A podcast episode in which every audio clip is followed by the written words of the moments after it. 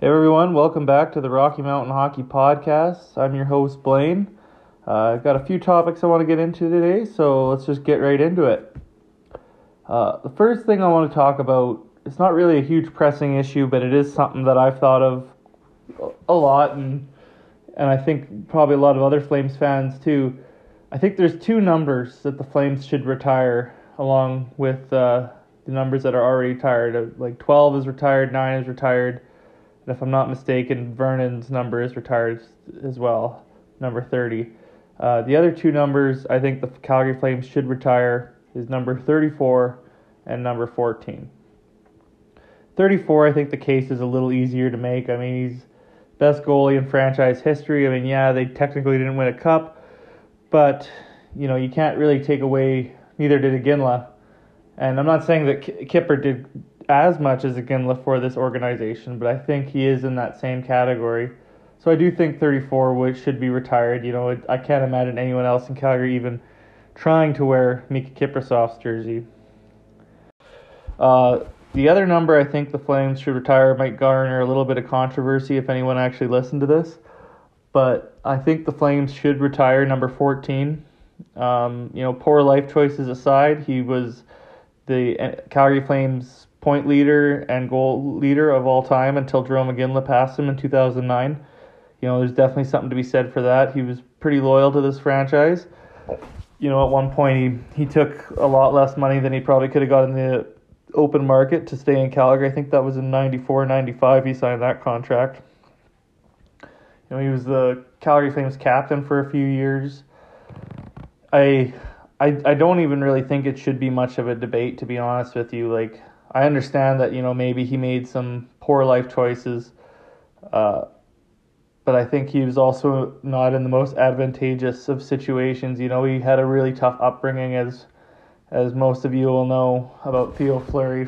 If you don't know, um, he had a coach that turned out he had molested a lot of the players that played for him back in the day. And so that's going to fuck someone up pretty good. And then, you know, you take someone that young when he made it to the NHL, and you give them a lot of money, especially with that kind of upbringing. You know, they're it's kind of a recipe for maybe not some great life choices. Uh, a lot of people like to discount that, I think, and, and try and say, you know, like, oh well, I, I wouldn't I wouldn't make those choices. But the thing is, is you know, I don't know what I would do in that situation, and to be honest, unless you've been in that situation, neither does anyone else. Um, not saying that you know his decisions are justified in any way, just that I don't think it discounts from a hockey career that was, you know, one of the better ones, especially for the Calgary Flames. You know, arguably top five best player, even maybe top three best players to play for Calgary all time.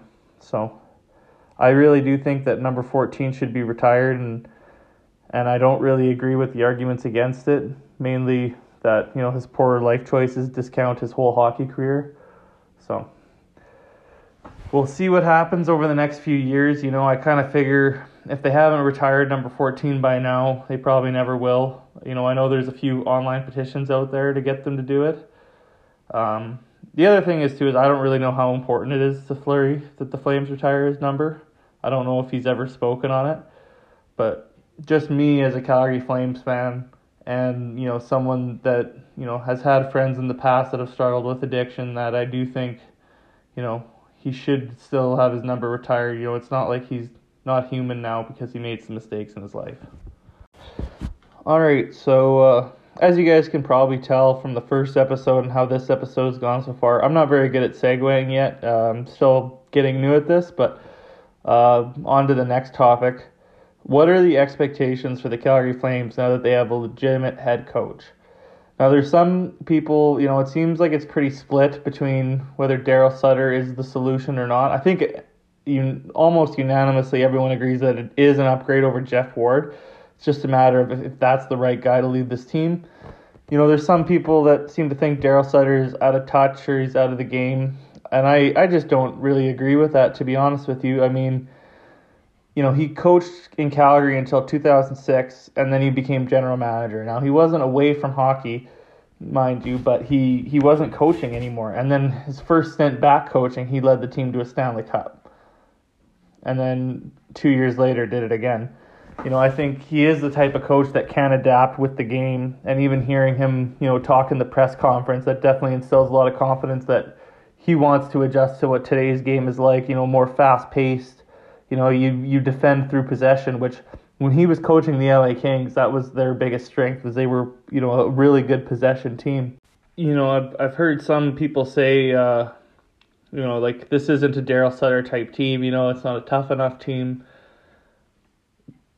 But really, like I think I think it definitely has the potential to be. I mean, I think when you look at Tkachuk and Backlund, Bennett, Lindholm, um, Giordano, Tanev, like those are Daryl Sutter type players, and and really, like I don't want to, you know, obviously he's he likes a certain physical game. You know, the Calgary Flames were a physical team when he coached them, and so were the LA Kings but at the same time it's like that's what he was given. He didn't build those teams right? That's you know he looked at that that's what those teams strengths were and he built off that.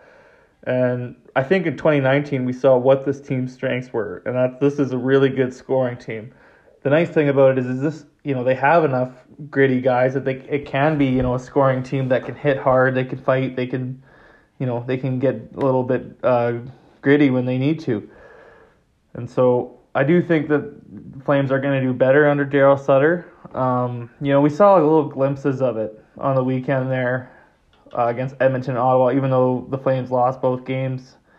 You know, you, you saw moments where you thought, like, this might be, you know, what it's like under Daryl Sutter, like when Lucic fought Nurse and then Tkachuk went up against James Neal and Tanev had that big hit um, you know, they weren't able to sustain it through all three periods, and ultimately that's why they lost both those games.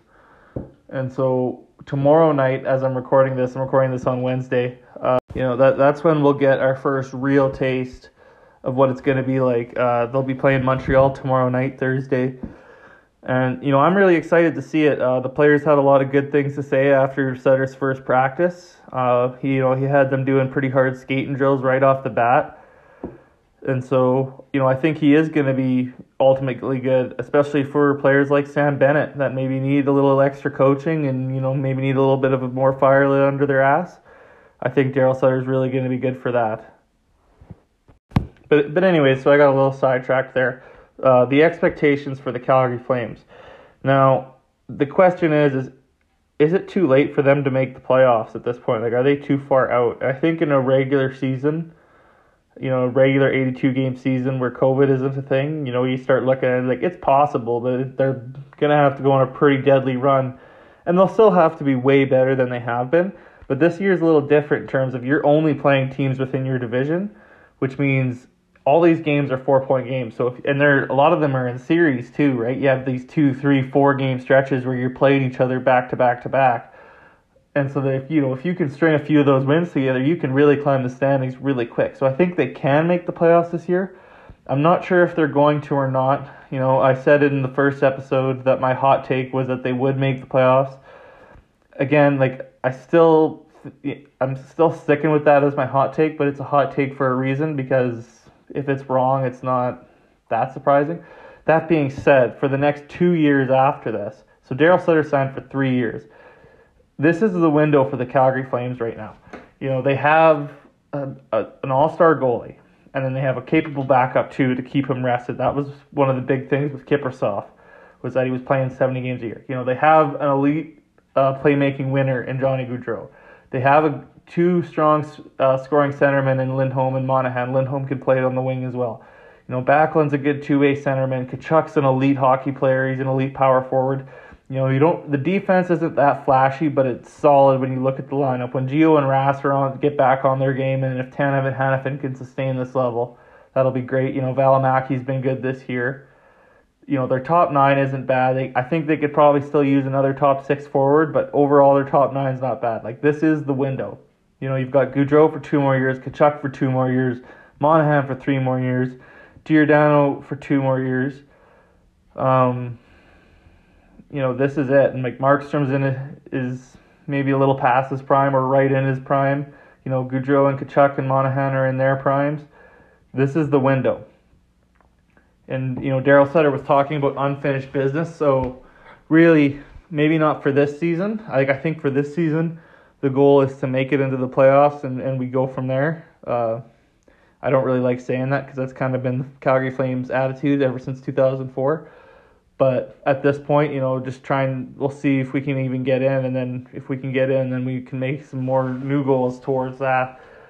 But for the next two seasons, I think the goal ultimately is like you got to make a good run at it. You have to, you know, there you're not going to have this much talent in Calgary for a few years, right? Like again, this is the window, and if you got to, you know, ship some guys out and bring some new guys in just to tweak it, fine. But you know, this is. I think the expectations ultimately, like you have to finish next year, you have to finish top two in the division. You have to at least make the second or third round. You know, I think third round's a realistic goal for this team. And then, yeah, it's got to be. I think those are reasonable expectations under a coach like Daryl Sutter. You know, he coached in LA from I think it was 2011 to 2017, two Stanley Cups and a and a conference championship. I'm not sure how many divisions they won, if they won any. Um, you know, coached in Calgary for only two years, 2004, 2006, a trip to the Stanley Cup final and a division title. Daryl Sutter has a good track record. Um, and so that's why I say if they're if they're gonna win the Stanley Cup within the next two to three years is the time to do it. So I think that has to be the expectations, even though they are pretty lofty.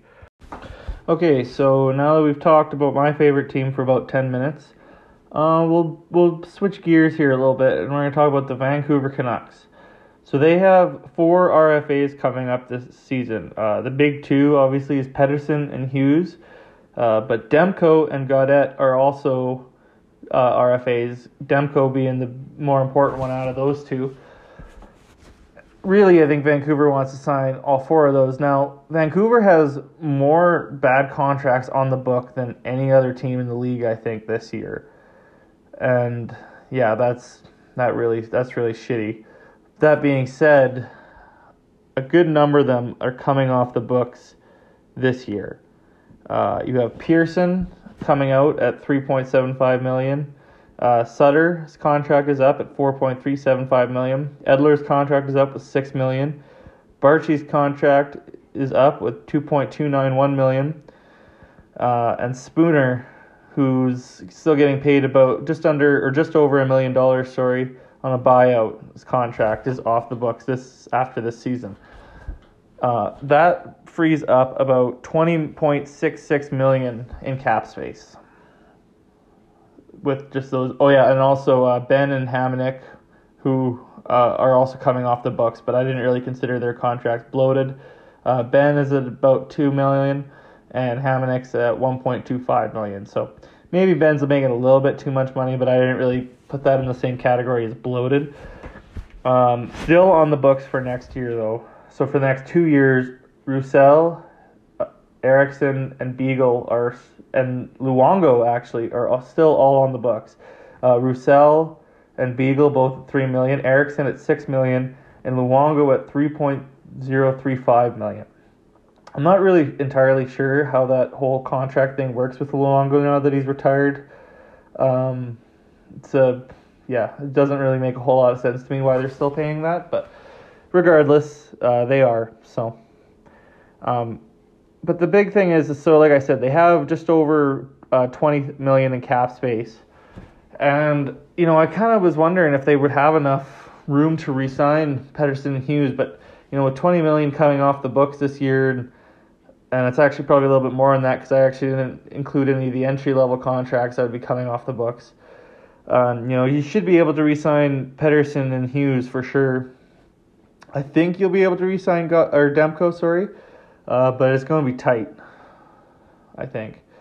Uh, but clearly, I think the problem for Vancouver right now is is that they're not good enough with the team they have, and so that's assuming they don't re-sign anyone or sign anyone new clearly they need some kind of reinforcements. You know, on D especially, I think is their weakest link right now. Like uh, Quinn Hughes is obviously their best defenseman, and I I think Nate Schmidt's probably their second best defenseman. And you know, it's a pretty steep drop off from there. You know, like Myers isn't bad, but he's getting paid way too much money in my opinion, and I think a lot of other people's opinion too. At six million, with a modified no movement clause.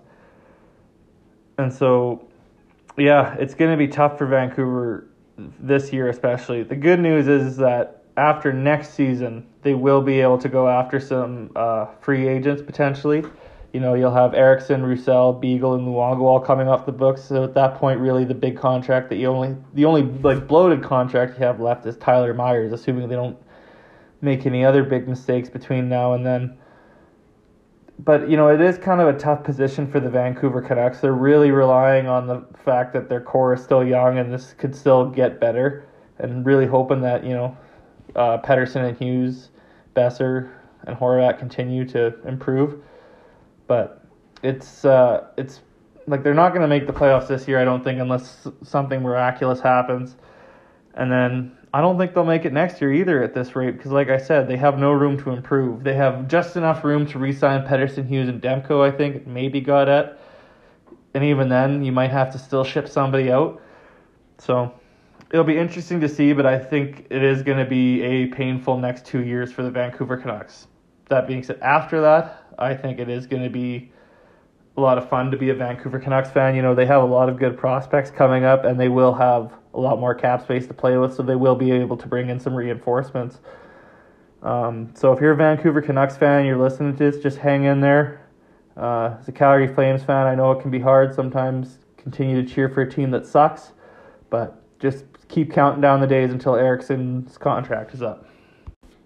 Okay, so now that I've ranted a little bit about Vancouver and the Calgary Flames, uh, we'll do the Edmonton Oilers next. Um, so the trade deadline is about a month away, a little over a month away. And so it's coming down to what is going to be the Edmonton Oilers' biggest need at the trade deadline if they even decide to make a move. So there's a few things to consider right now.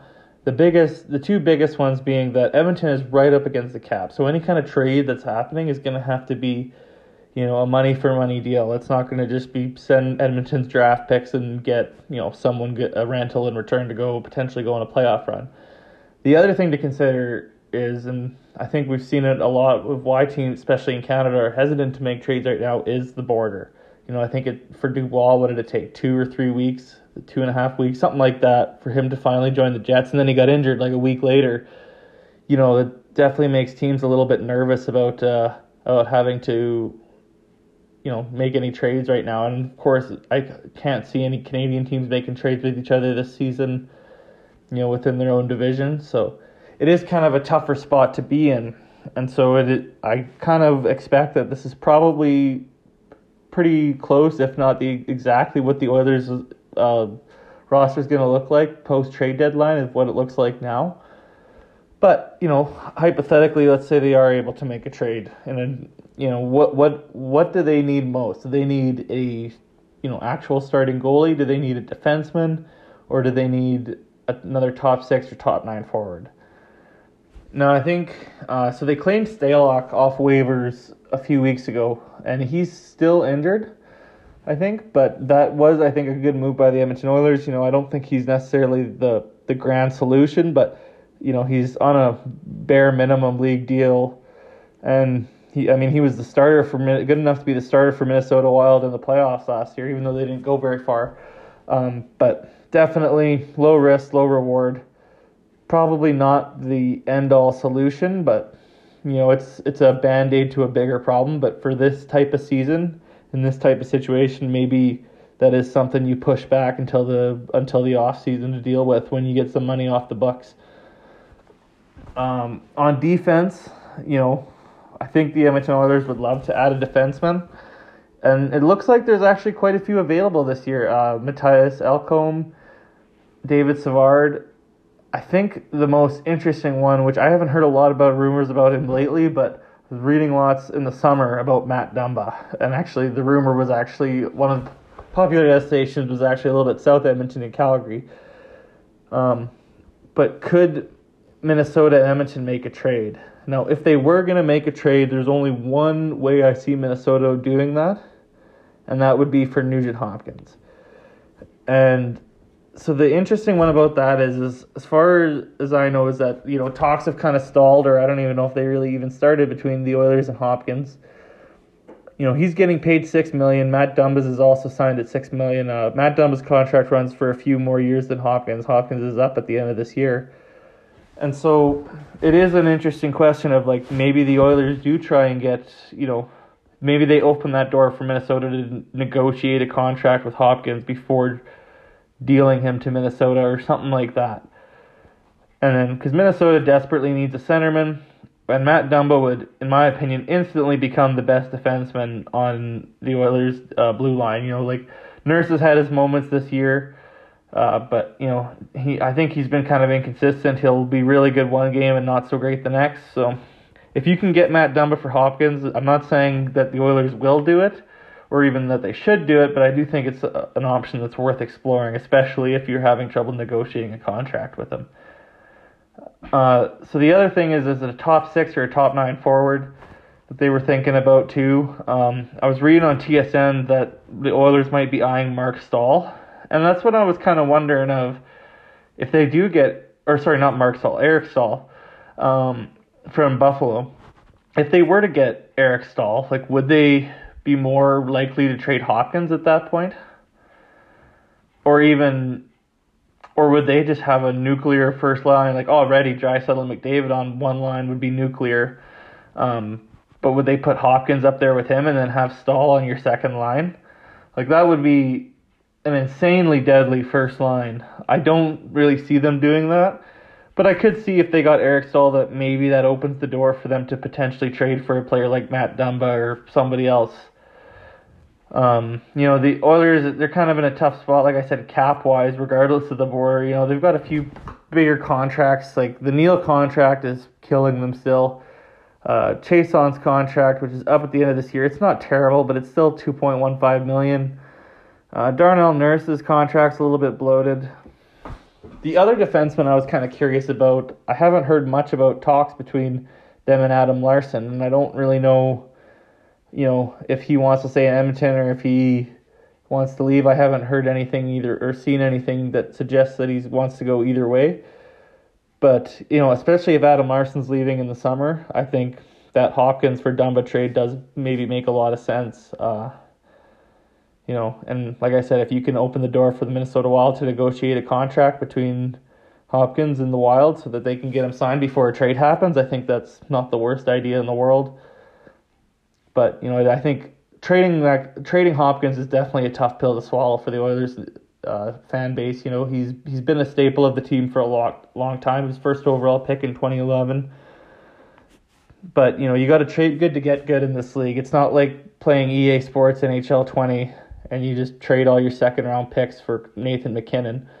It's just not how it works. So, uh, you know, and I just want to say like too, I'm not saying that they should trade Hopkins. Like it's not my position is not that they should trade Hopkins. I'm saying that it's an option that I think is worth looking into because when you have a nuclear option like Draisaitl and McDavid, you know, as your top two centermen are on the same line or whatever, you can afford a little bit more to have a big gap or a bigger gap on your top six.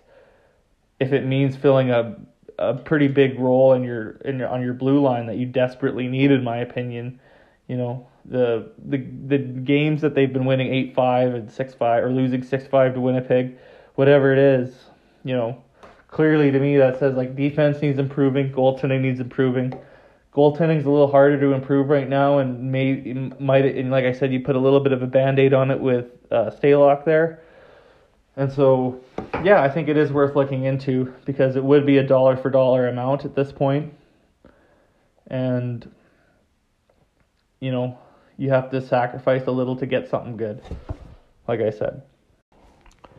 But, uh, but yeah, so that's all I had to talk about this week. You know, that was about Edmonton, Vancouver, and Calgary. Um, but yeah, thanks for tuning in, and hopefully see you guys here next week. Hopefully you guys have a good and safe weekend.